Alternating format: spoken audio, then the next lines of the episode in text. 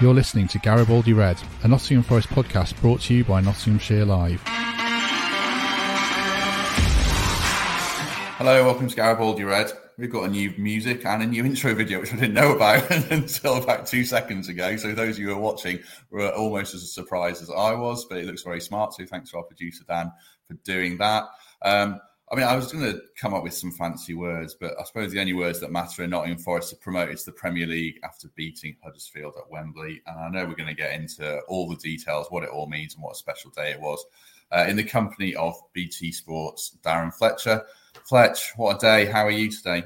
Oh, um, I'm glad I've not, I'm glad I don't have to commentate on the Champions League final today because the voice is not great. Um, head swimming Woke up this morning and it was still real. So that was a bonus because I wasn't sure. And when you said there, you've got a new intro music, new pictures, and all that kind of thing, we've got a new fixture list as well. And that's what matters more than anything. I think it's June the 16th that we get to find out when we play everybody and, and all that kind of thing. I mean, what a day. I mean, the thing that will live with me forever, two things. The first one is the support. That, I mean, that it was astonishing. I mean, I remember excuse me, 1992. I was there. I was working. I was I was on the radio then, and I think we all took it for granted to a certain extent because we went to Wembley so much. But to see everybody there yesterday, I was kind of pinching myself, thinking, "Is this what it used to be like in the 90s and the 80s and, and you know the 70s?" Because it was just it was just unreal. The noise and the colour. I mean, it talk about paint the stadium red. It was off the scale. Never doubted it. But to actually visualize that, you know, 36, 37,000 Forest fans, and there were more because there were loads in the Huddersfield end as well. right below where I was, they all walked round towards where Forest were at full time. It was brilliant. It was like the mass exodus. I loved it. Um, and the other thing was when uh, Steve's son, Alex, ran onto the pitch and jumped into his dad's arms while all the celebrations were going on. I'm an old romantic anyway, and that had me in floods. I mean, it, there wasn't a dry eye where I was. It was brilliant. I mean, what an astonishing day. What an astonishing season. What an astonishing club and what an astonishing group of supporters. Absolutely fantastic. Yeah, and you mentioned, you know, fathers and sons. I mean, there would be kids who were walking down Wembley Way with their dads 30 years ago, and now they're the dads, and you were there with your wife and your kids. I mean, as a family day for supporters, it, it goes out saying we're never going to forget it, are we? I've never seen my son like that yesterday. Um, you can tell when a child's excited because they giggle uncontrollably and speak all the time. And that's exactly what he was like for 90 minutes, all, all the way through. He was nervous. I mean, to, to do it with him, and my daughter, my wife was there, and, and the amount of people I saw heading into Wembley in family groups was amazing. And I think one of the big things that I take away from this season is that the family feel is back at the club. You know, it's what Steve Cooper wants that little huddle in the changing room after the match where he said, I've got two things to tell you.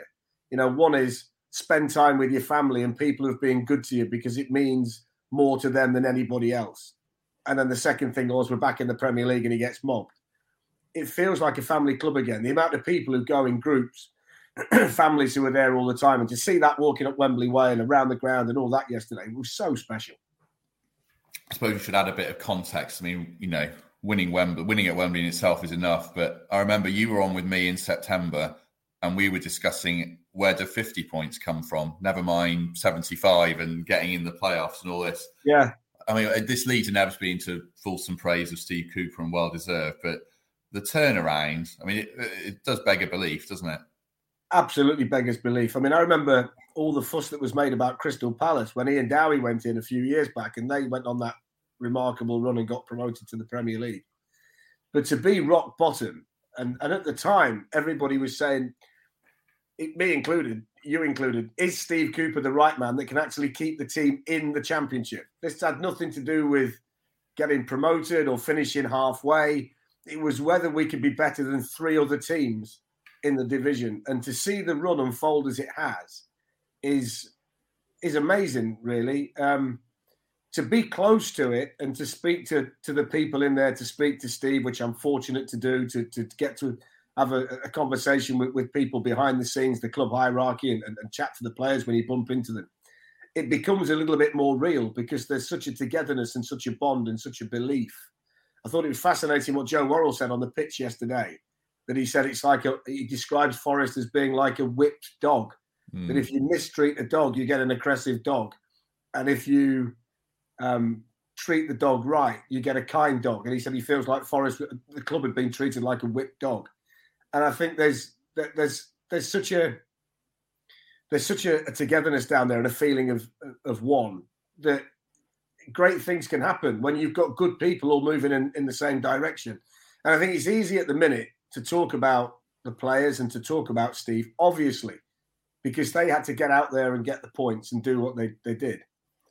But this has been building for a little while, and you've got to talk about the people behind the scenes as well. The chairman, Nick Randall, who doesn't say a great deal, he, he stays out of the way. He's the chairman, he attends all the meetings and does what he does.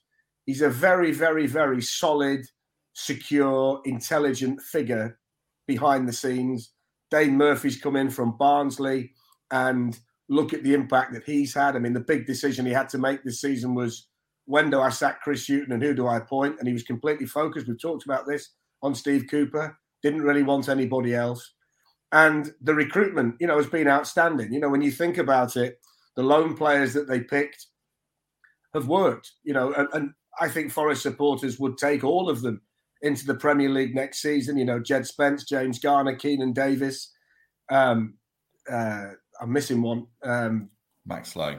Maxwell, Maxwell, yeah, but, I mean, sensational. You know, they've put a Steve Cook. I mean, they've, they've put a team together extremely well, and you know they've proved themselves against Premier League teams in the FA Cup. It's a different story over 38 games in the Premier League, which we'll get to. But a lot of people, very, very good people behind the scenes who aren't on the back page of the paper, who aren't maybe familiar to all the supporters, are working so hard and have worked so hard to help the club get to where it is today. And this is a collective, it's a joint thing. Yes, Steve and the players are going to get the headlines, and so they should. And they're going to get the adulation on the you know, the balcony of the council house at one o'clock. We're doing this at this time, so so me and my family can get there and enjoy it. I was there in '79 when they first brought the European Cup round on the open top bus, so I'm going to take my family and watch that today. I can't wait. Um, but a lot of people deserve a lot of credit. And all I'd say to Forest supporters now is yes, next season's going to be difficult, but the right people are in the right places and the right positions to give the club the best opportunity to get there. And let's have a word on the owner too. you know, he put so much of his own money in as a championship club just to keep it alive. And people don't know that. We always judge owners by, oh, they got the manager wrong or they got the manager right, or are they going to be active in a transfer window? But the reality of a situation at a club like Forest, because they've not the great got the great corporate um, thing behind them in terms of there's not a great deal of, of lounges down there and boxes, and they can't generate much income, but they've got a very competitive championship wage bill. And the fact that the ground needs to be bigger because based on yesterday, we could probably fill it twice. Yeah. He put so much of his own money in just to keep it all flowing and keep it right and keep them to within financial fair play and run the club properly. So outside of what he's going to do in transfer windows and all of that, everything that he's done behind the scenes to actually keep, keep the club active and keep it where it is, that needs to be acknowledged as well. I think. Um, there's so many people commenting, and there's too many for me to put up. So, but I do appreciate it and keep them coming. Uh, I'll go back through them later. Before we get into the nitty gritty of the game, just on the kind of emotion of watching it yesterday. I mean, you're going to disagree with me here. I think I found the semi-final just absolute torture and more tense. I felt more relaxed yesterday for whatever reason. I think you're going to tell me it was unbearable yesterday. I, I, felt different because I'll be honest with you, and I've spoke to a lot of Forest fans about this. Second half against Sheffield United, I couldn't see Forest winning. No, I, I'd almost started the process of we'll be okay next year. We'll be all right. You know that I was already in mourning for the season, really and then it, it, just felt different. Yesterday, I said to somebody yesterday, and I don't want to be disrespectful, but I said, when you've been away for from for 23 years from the Premier League, you can't then go to Wembley and lose to Huddersfield. Just, that just, that's just not the way it is. That doesn't, that can't happen. So I'd, I'd almost kind of gone, we'll be all right. And then first half, I was fine. Get the goal, great. And we all said at half time, get a second goal, and that's it. And then for some reason, either Huddersfield stepped it up, Forest started thinking about defending what they got. Reality starts to set in. We didn't pass the ball very well. Back three, by the way, outstanding. Um, and then it got really twitchy. And I mean, I was absolutely dying a thousand deaths watching that game. It was, I don't, I don't know. And then time explosion. it was absolutely unbelievable. I, I, I don't know. I, everybody's got their own way of dealing with situations like this, and, and we're all waking up this morning thinking, well, at least we're there. You know, no matter what you did yesterday, now that's it. We're all right. Yeah, I mean, it wasn't a classic uh, at all, but a lot of those games aren't. I was trying to think, like, how many. I've ever seen that. Don't you tell me that's not a classic yesterday. Well, that's the thing, isn't it? I mean, how many playoff, how many moments do you remember at Wembley? It's a classic. It's a classic. We'll all check back. Uh, I'm thinking of playoff final moments I remember. There's obviously Charlton and Sunderland, and yeah. then as Bobby Zamora's goal against Derby. I don't remember too because you, it's just a place for winners, isn't it? And like you yeah. say, hook or by crook, Forest won, and they they circled the wagons around Samba brilliantly. They deserve to win. Listen, I, I play golf, and when you put your card in at the end, there are no pictures on the scorecard. Whatever number you've got down there is what you got. How you got it doesn't matter. And, and how you get to the Premier League is irrelevant. I listened to a load of nonsense after the match from the Sheffield United manager, this, that, and the other, second leg this, second leg that, second leg the other. Did he forget that in the first leg, Forest should have scored eight? Because that never seemed to get a mention. So over the balance of the two legs against Sheffield Wednesday, uh, Sheffield United rather, Forest should have beaten them, I don't know, 8, 9, 10, 4 on aggregate if they'd have taken the chances. So get rid of that. I thought Carlos Corberan yesterday was fantastically dignified at the end. If you think about the two penalty appeals yesterday, I'm surprised that at least one wasn't given and maybe both. And I, you know, I don't want to, I don't want to kind of open a can of worms, but I'm not quite sure why they bothered with VAR because if you look at the VAR, there is contact on from Colback on on Toffolo and Jack himself on the pitch after basically said that he thought it was a penalty. And the second one, which they didn't even look at, was was bizarre. Forest fans are going to say, and I get this, I'm with you, that the amount of penalties that Forest haven't got this season, bad penalty decisions, if it, if it is going to level itself up, it did it yesterday, so that's fine. But, you know, kind of on that, I think on another day and next year in the Premier League, they'll they'll be given. So there was an element of luck in there, but doesn't matter how you get there. You know, as you say, you met you you remember the winners. If you get a classic, great. But let's not worry too much about that. I mean, I said to I said to somebody before the match, I'll take one nil off somebody's backside, and we nearly got that, didn't we? We got it off the defender's thigh instead, or whatever it was. So it nearly came true, but that's fine. As long as you lift the trophy up at the end, it really doesn't matter. It doesn't matter what Paul Heckingbottom says. Doesn't matter what anything. We're in the Premier League, and that's what anybody's got to worry about. Yeah, I mean, for what it's worth, I've only seen them seen them on the little screens, the monitors you get at Wembley. But I thought the first one it was hard to overturn. If you give a yellow card, it's hard for VAR to overturn that. So I can kind I've, of see why that one was given. I've, I've seen softer penalties than that. Yeah, overturned yeah. by VAR in the Premier League this season. Well, I'll make one more point, then I'll come back to that because you're right. And then the second one I thought was a nailed-on penalty in real-time viewing, watching it back. Uh, uh, I'm so surprised that wasn't given. If that was at the other end, I'd be talking about that for ten years if Forest had lost that game. So, yeah. I, uh, I mean, I suppose just I don't want to dwell on VAR, but it does come back to VAR being a bit subjective, doesn't it? It's not technological. It's still a bloke who's watching a video screen in Stockley Park having his say. You know what? Let's not get off the beaten track. But I sat there in Paris on Saturday night. and The team sheet came out, and it tells you the referee is the VAR was a fellow called Jerome Brisard, and then Jerome Brisard had three VAR assistants. So there were four people in that room for the Champions League final. And you can imagine the arguments that they'd be having together over whether it's right or whether it's wrong. Surely it's got to be the referee's view, one VAR person's view, and that's it. And if it's not obvious, just get on with it. Um, I was a little bit concerned by John Moss being the referee in the first place because I've got a lot of experience of watching him referee games. And I can't really remember getting back in the car after too many and saying, he has a good game today. I, you know, I, I, think John's one of the weakest on the Premier League list, and I was concerned. And that's a big game for him to have yesterday. And by the grace of God, and if you're a Huddersfield fan, you don't think this, but by the grace of God, things went Forest way yesterday.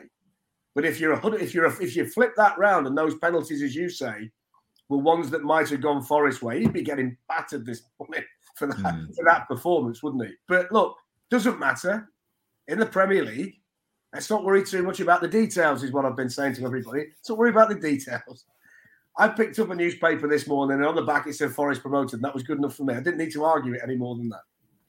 Who stood out for you in the game? If anyone was head and shoulders above anyone else, I thought Scott McKenna was the best player on the pitch, and I thought he was assisted brilliantly by the two fellas alongside him, Joe Worrall, Steve Cook. I thought the back three was was the reason why we're in the Premier League based on yesterday. I thought McKenna was was outstanding. I thought James Garner out of possession was excellent.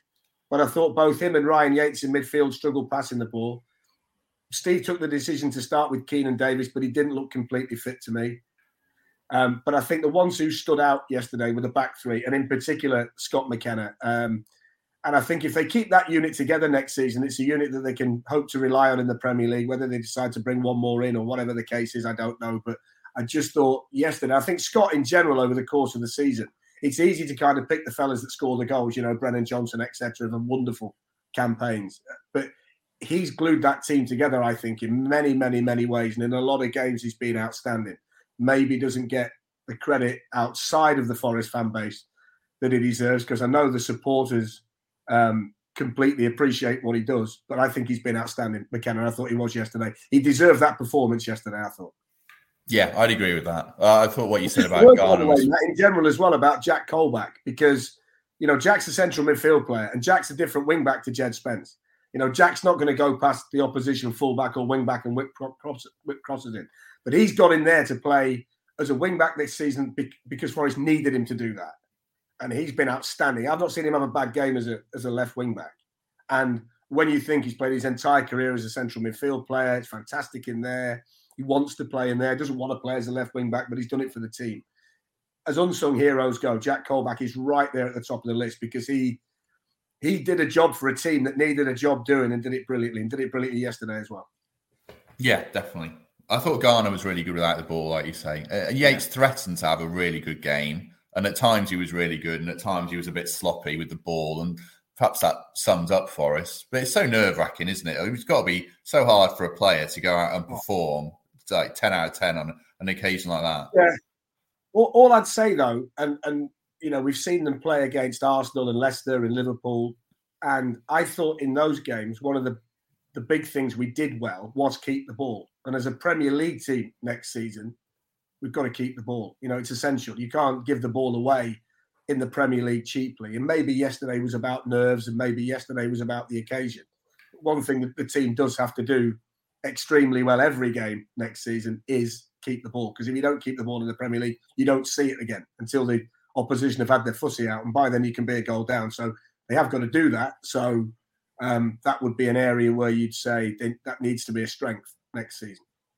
Um, lastly, on the game, and we're going to do another one of these tomorrow with the fans we're normally on. So we'll talk about train chaos and everything. You've had enough yeah. chaos with fans, haven't you, this weekend with the Champions League and everything? So yes, yeah. Yes. No, yes. Yeah. My my my wife and family were caught up in the, the disturbances outside the ground in, in Paris. So it's been a it's been a, a it was a traumatic Saturday and a very enjoyable Sunday. Yesterday yes. was organised at, at, Wembley from from my standpoint. I, I, can't speak for the people on the trains, but it was it, it was great for us yesterday. Great atmosphere, you know, great camaraderie between the two sets of fans to see them walking up Wembley Way before the game in red and white and blue and white, and, and it, it, was fantastic. So that was that was a credit to both sets of supporters.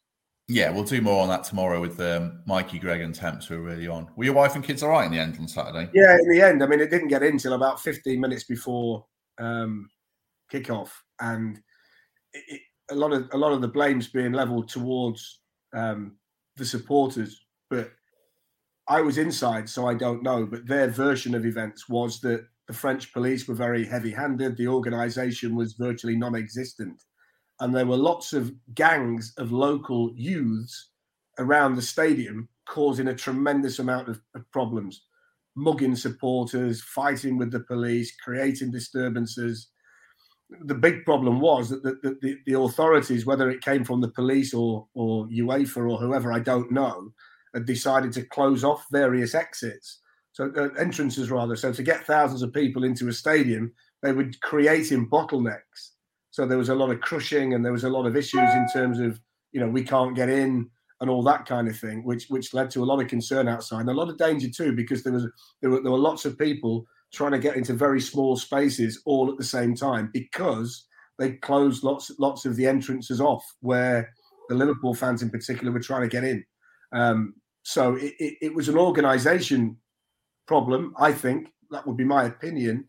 And the issue lie lies with UEFA, lies with the French police, and the fact that they couldn't control the situation and didn't seem prepared for what they were having to deal with on the day. Mm. Well, I'm glad they're all right. And as you say, it was much better at Wembley yesterday. I mean, last word on Wembley. You've been there so many times. I've never been before. I didn't want to go unless Forest were playing, but I know you'll have been there a lot. Just in terms of the noise and the atmosphere at the end with those celebrations, was that as loud and as you know buoyant as anything you've heard at Wembley? You can only be so loud, can't you? If everybody's singing, you can only be so loud. So it's never been louder. No, that's as loud as it gets. You know, that's it. The only way it would be louder is if you put more supporters in. But I mean, that's about as many as you get because you know for cup finals and what have you, it's a lot more corporate than that. So the playoff final is always an occasion where you get the majority of supporters for the respective teams in the stadium. So no, I've never heard Wembley louder. In fact, I, you know, the Euros, I would say, yeah, semi-final of the Euros when England get through, and it's it's an England crowd, different. But for a club match, I mean, that is that's as good as it gets. That's as good mm. as it hmm. gets. It was mm. it was probably that loud in in in 89 and 90 when they won the league cups i just I, my ears just don't remember that you know but it probably was but there you go let's turn the clock forwards then what are your thoughts on next season you see so much of the premier league let's be realistic are forest aiming to be like brentford or are they just desperately aiming to finish 17th i've had a message from my mate this morning tim who season ticket holder and he's he's buzzing and he said I've just looked at the Premier League. He said, How the hell did we get 40 points against that lot? Mean, you look at it you think, wow. I think it's going to be one of the strongest Premier Leagues next season when you think about the play, the teams that got relegated, the teams that are coming up, the ones that are in there. When you look at where Aston Villa finished in the table and you think of the players that they've got and they've just signed, and they, they were what? I don't know, 15th, 14th. You know, Southampton just avoided relegation. They were flying high in the top half for, for a lot of it. There's a lot of strong teams in the division. Um, the recruitment's going to be key, obviously, but I also think the players that that Forest keep is important too. I said before the season started um, on Five Live that I thought of all the promoted teams last season, Brentford had the best chance to stay up simply because they knew who they were and what they did. And I think if you do that, you go into the Premier League and you can get early points because you're not changing things. I think the teams that sign a boatload of players and almost have to learn the system again, learn their roles again, all has to be defined again. By the time you've worked that out in a, in a league like the Premier League, you're that far behind. You're never going to be good enough to catch things up. It's been Fulham's mistake the last two times they've got promoted. And I'll be fascinated to see how they go about it this season. I'm a big believer. The players that got you there are potentially good enough to keep you there, provided you tweak it a little bit and add a bit of quality. And that's what Brentford did paid off for them. Other teams have done it as well. Brighton got promoted under Chris Hughton, basically kept the same team, stayed up by the skin of their teeth, but they were fine. Aston Villa as well. You know, they were able to do it relatively similarly to what they did when Sam Allardyce got bolted up all those years ago. Didn't make a great deal of changes year one. Burnley, when they got promoted, kind of stuck with the team they got, survived, and then went again.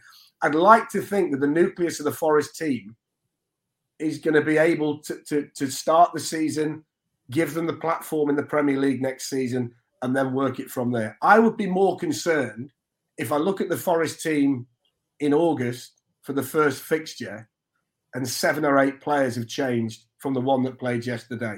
You know, I look at that group and if they could somehow do a deal to get Jed Spence either on loan again if he gets bought or buy him, the back three, if they can keep that together with the goalkeeper, I think they've got to work out what they do on the left side of defence as a wing back. And then don't change a great deal. You know, if you go into the season, you've got Brennan Johnson on one side, if you can keep him, believe in it, you might need a better number 10, or you might want to play three in midfield.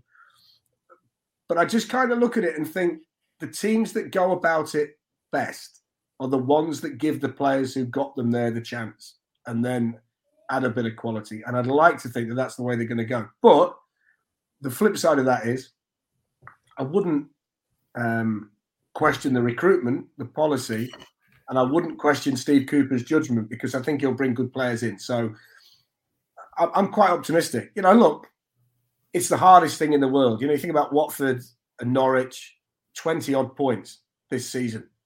And it took what, 35? The team above them was relegated with 35. So you've got to get to 36, 37, and then you've got a fighting chance. And you've just got to do it step by step. You can't get bogged down by what's ahead. Take every point that comes. A draw is not a bad result in the Premier League. Let's not forget that. You know, you've got to win all, all the time. Draws are good, good results. Get a point on the board, move it on. But you know, I, have got faith in, in the fact they'll go about it the right way. There's quite a statistical approach to how they do it, an analytical approach in there. It's, it's the way they do it, the way they, they select players. So I'm pretty sure they'll be they'll be you know fully equipped to get the right ones in. But I'm just hoping that there's been a lot of speculation, Matt, about the players who are going to leave and whether they can keep X, Y, and Z. I'd like to think they can sit down with everybody now and and have a fair crack at keeping the ones in there that have got them there because they deserve it. Yeah, yeah. I'd love to see them keep. I mean, all all the loney. Well, three of them certainly. I mean, Davis. Uh, I might ask you about that after if there's a deal to be done there. I would. I, I, think Zinckernagel will go back to Watford. They'll want yeah. him, won't they, to try and get back up? But like you say, I mean, I think with Gibbs White today, he'd be a good signing. I think that kind of young. I think the Gibbs White thing is interesting because he worked with Steve for England as a as a younger mm. player, and there doesn't seem to be a defined role for him at Wolves what I'm told is that a lot of big clubs like Morgan Gibbs White. So I think if Forest could get Morgan Gibbs White and play him as a 10 in the Zinckernagel position, you've got a good player there. But whether they're able to do that, whether Steve's pull is enough there, then but if, if that's the kind of player you're looking at for next season, then it's both intelligent and the player is talented. So all of a sudden you're looking to build something, aren't you? As mm. opposed to let's go and get a gaggle of foreigners from all over Europe and spend millions and millions of pounds and hope we catch lightning in a bottle. Because let's not forget, before Forest recruitment was better, that's the way they were going about it in the championship. So we don't really want to see that again.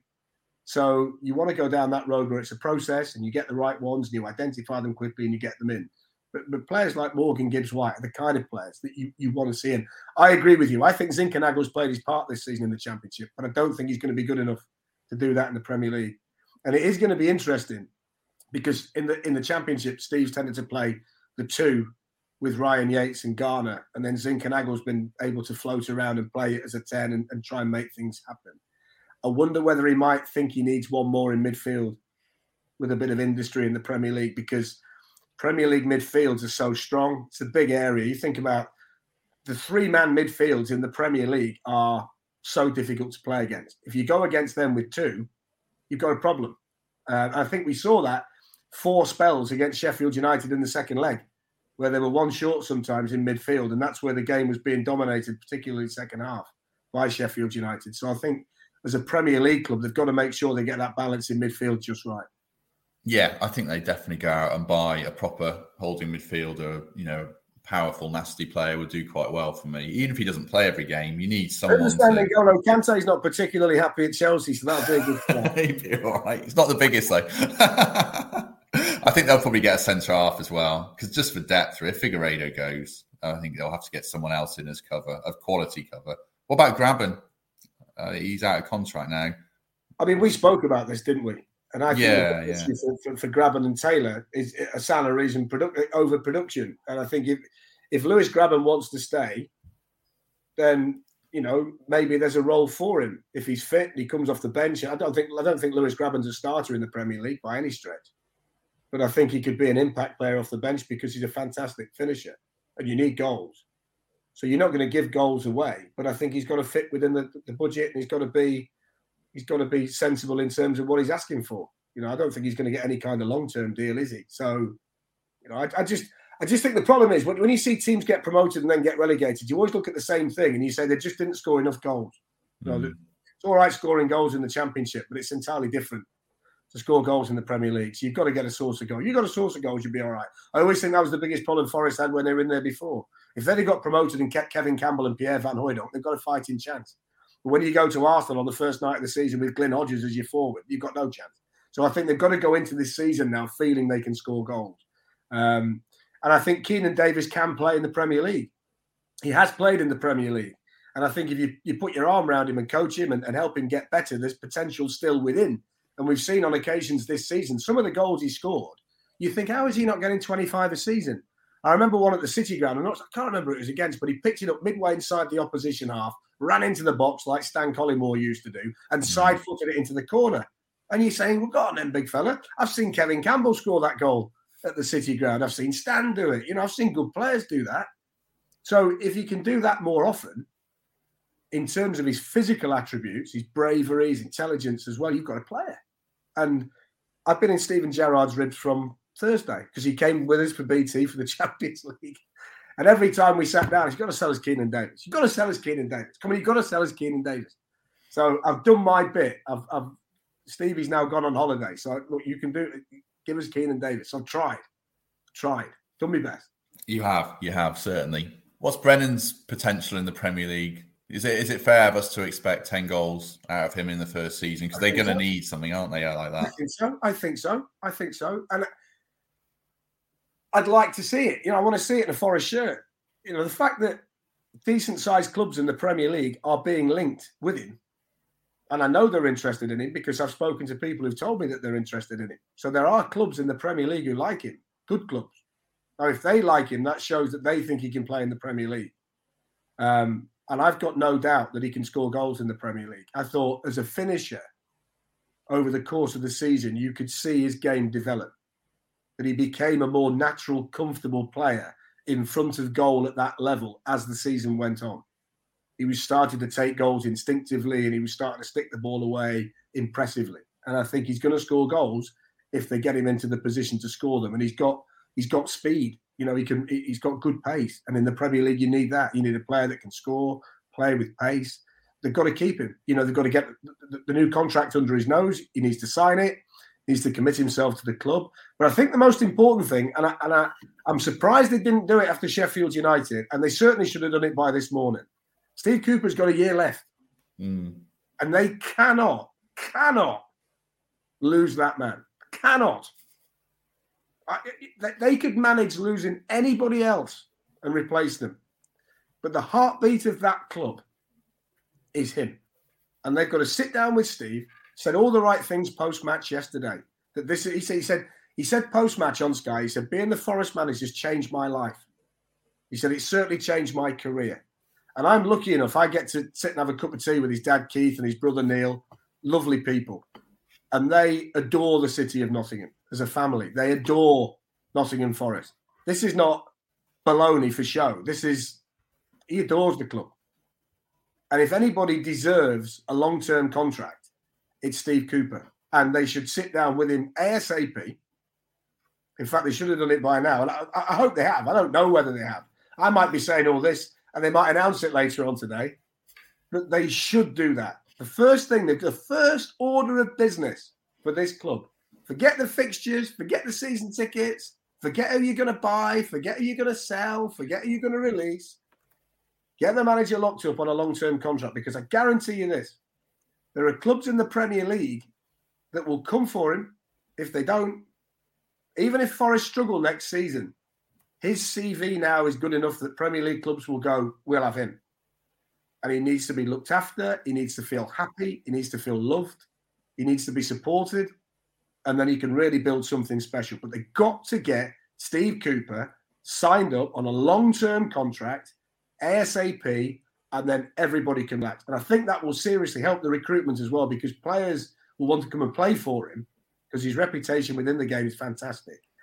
And even more significantly, managers will be happy to send their players to him because, as I've said so many times, I'm like a broke record on here. They know that he's going to make the young player better when they go back. So it's a win win. And all I want to see is news released from the club, long term contract with Steve Cooper. We can all then breathe a, sigh of relief and then we can let things happen organically and, and let's see it build.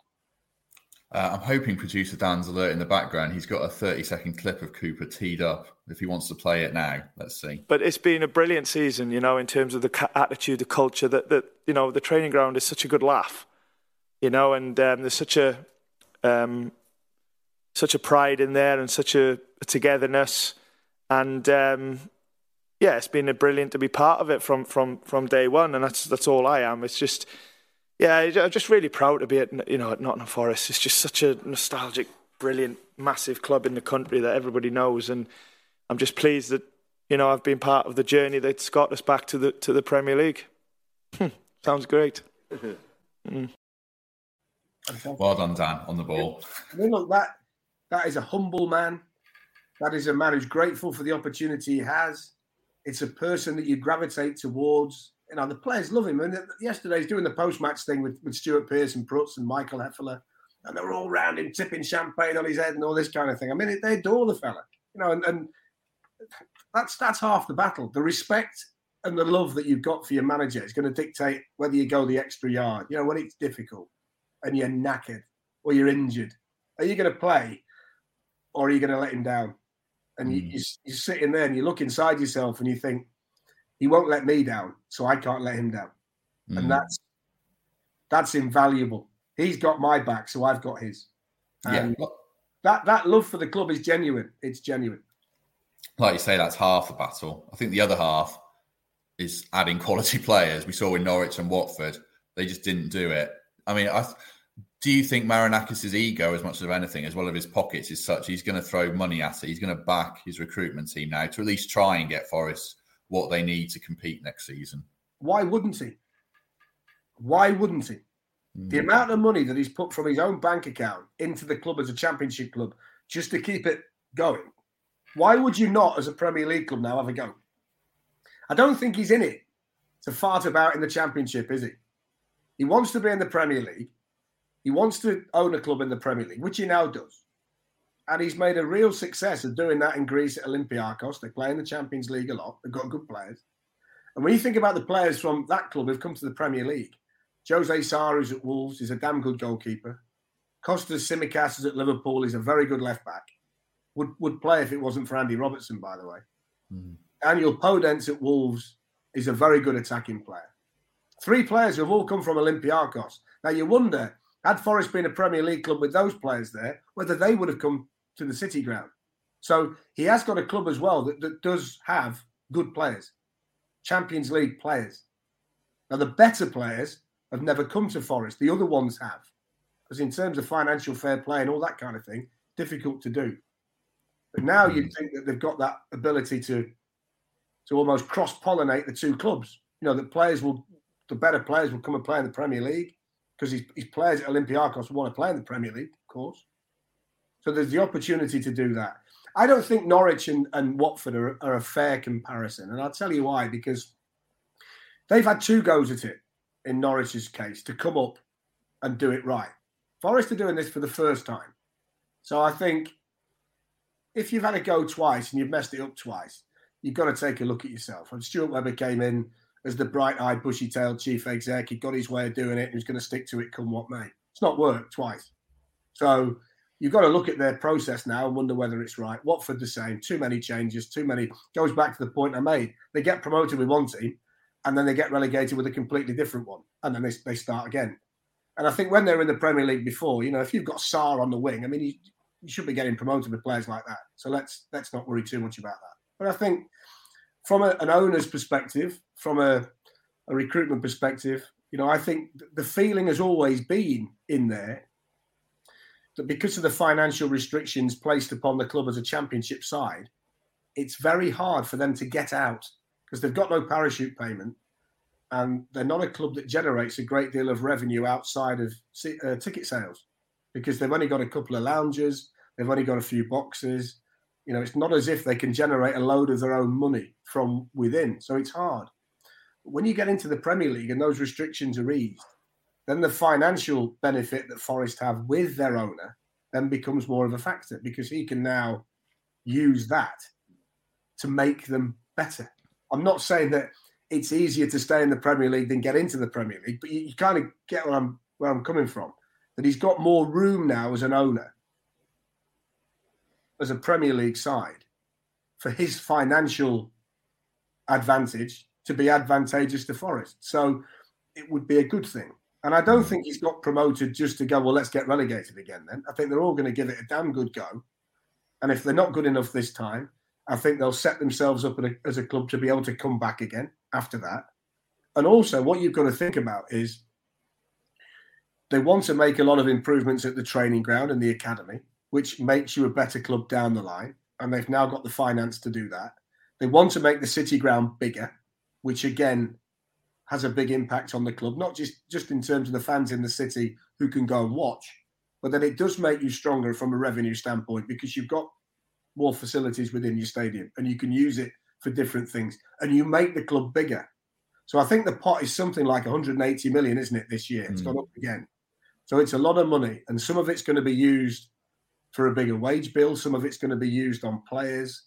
Some of it also, I suspect, is going to be used on the infrastructure of the club to make it a better club. And then you start to grow the club as well. It's not just about a season in the Premier League on the pitch. They want to get bigger off the pitch too. And that should be applauded as well. It should be supported too, because that ultimately down the line is going to make everything easier and more straightforward. And hopefully it then gives you more chance to succeed on the pitch. Yeah, I mean, you've led into the point I wanted to finish on, really, because I know you want to go to Market Square. It's kind of relevant to what oh, I wanted to say. Listen, I'll leave you hanging. I'm off to the Market Square. Taxi book, Forest shirts in there. We're all ready to go. I've only put a t-shirt on for you. I've got the shirt in there. I'll be down in the middle of it with everybody. Don't worry about that. Well, let me get this last point in. I'll let you answer it. Um, I live on the edge of Leicester. Yeah. And every kid around here wears Leicester shirts because they're good. There's no City shirts. There's no United shirts. There's very few. There's a few Liverpool shirts. But you talk about the excitement of your boy there yesterday and the excitement it's going to generate in the, the city. I mean, there's a new generation of Forest fans, what I'm getting at, who are going to fall in love with the club. And this is going to open so many doors, isn't it? This yesterday, as it, Cooper said, it was life changing. I mean, it is really, isn't it?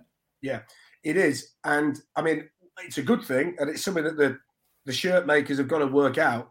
You couldn't buy a shirt for love nor money heading into the final. If you didn't have one, you couldn't get one. And they were being sold on eBay for ridiculous amounts of money 200, 250 quid. It bonkers. But you couldn't go to the club shop and get a shirt. Now they've got to address that.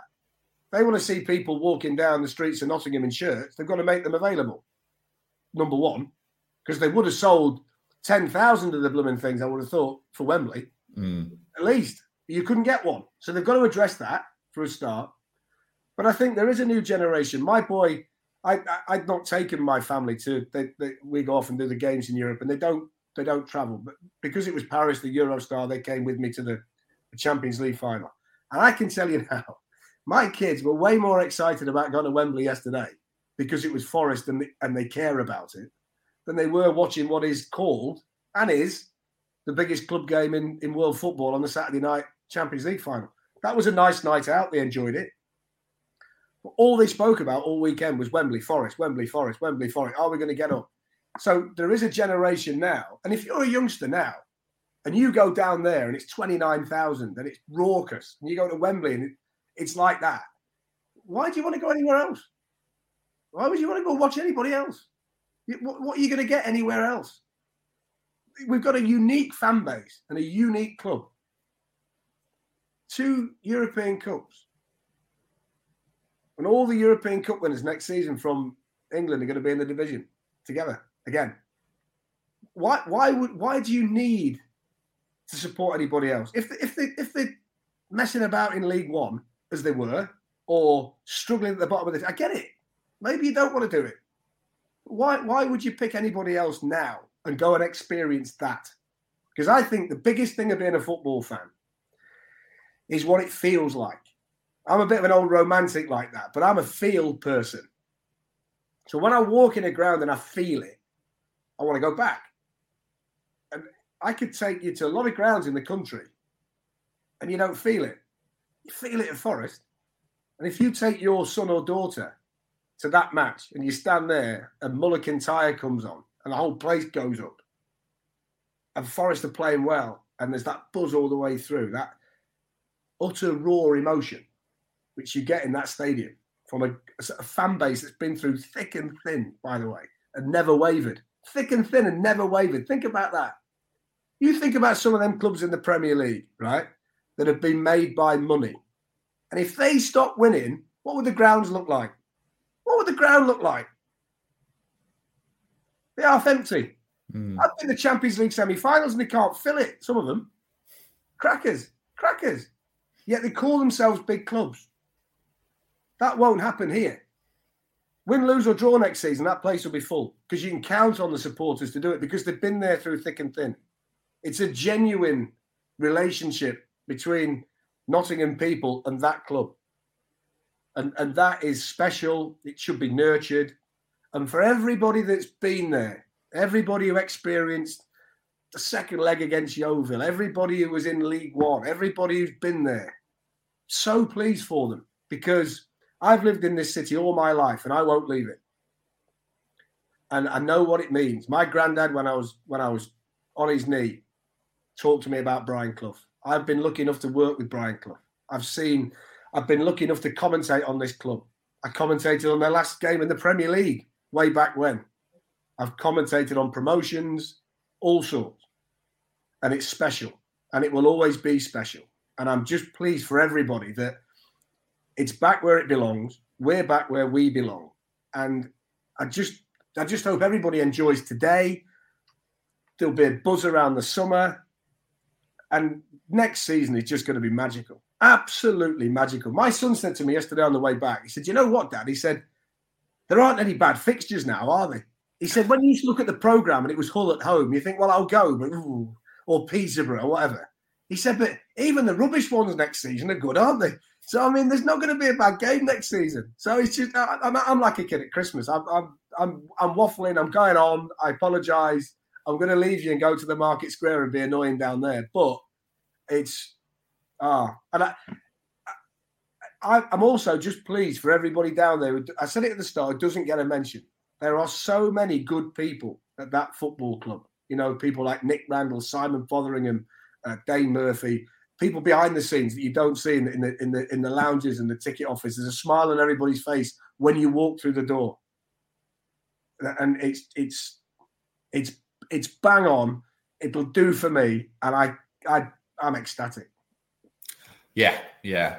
I mean, I wish I could like bottle up the noise and the emotions of that Sheffield United game when the fans were cheering, that Wembley experience, that Mull of Kintyre, those yeah. celebrated and then just you know open the bottle whenever you're feeling low, and because you'll never forget it. It was unbelievable. Your taxi is about to arrive. Your missus is going to be banging on the door. Come on, Darren.